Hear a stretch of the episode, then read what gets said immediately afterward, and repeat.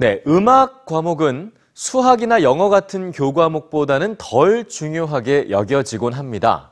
학년이 올라갈수록 학교에서 음악을 배우고 경험할 기회도 줄어드는데요.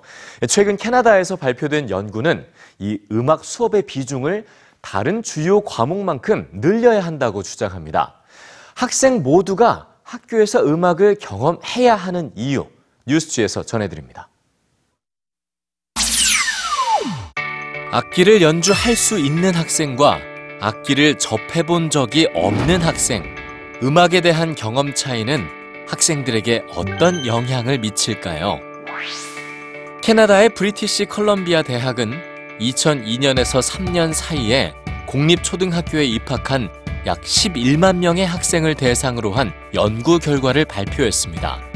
학생들은 학교 음악 수업을 포함한 교내 음악 활동에 참여한 학생과 그렇지 않은 학생 두 그룹으로 나눴는데요.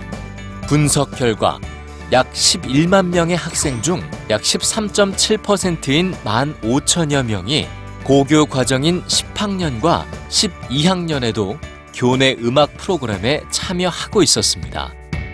그런데 이 학생들은 음악이 아닌 분야에서 다른 그룹보다 앞서 있었죠. 바로 주요 과목인 영어와 수학, 그리고 과학 성적입니다. 수학과 과학은 평균 7점에서 8점, 영어는 평균 5점이 높았고, 교내 음악 활동에 더 열정적으로 참여할수록 성적도 좋았죠. 연구진은 학교에서 꾸준히 악기를 배운 학생들은 다른 학생들보다 주요 과목의 학력이 1년 정도 앞섰다고 분석했습니다.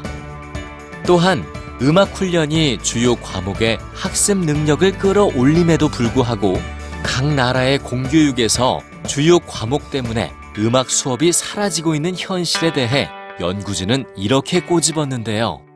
더 나은 프로그래머와 수학자를 원한다면 학교는 음악 프로그램에 투자해야 한다. 모두의 것인 음악. 하지만 학생들 사이엔 음악 격차가 점차 커지고 있습니다.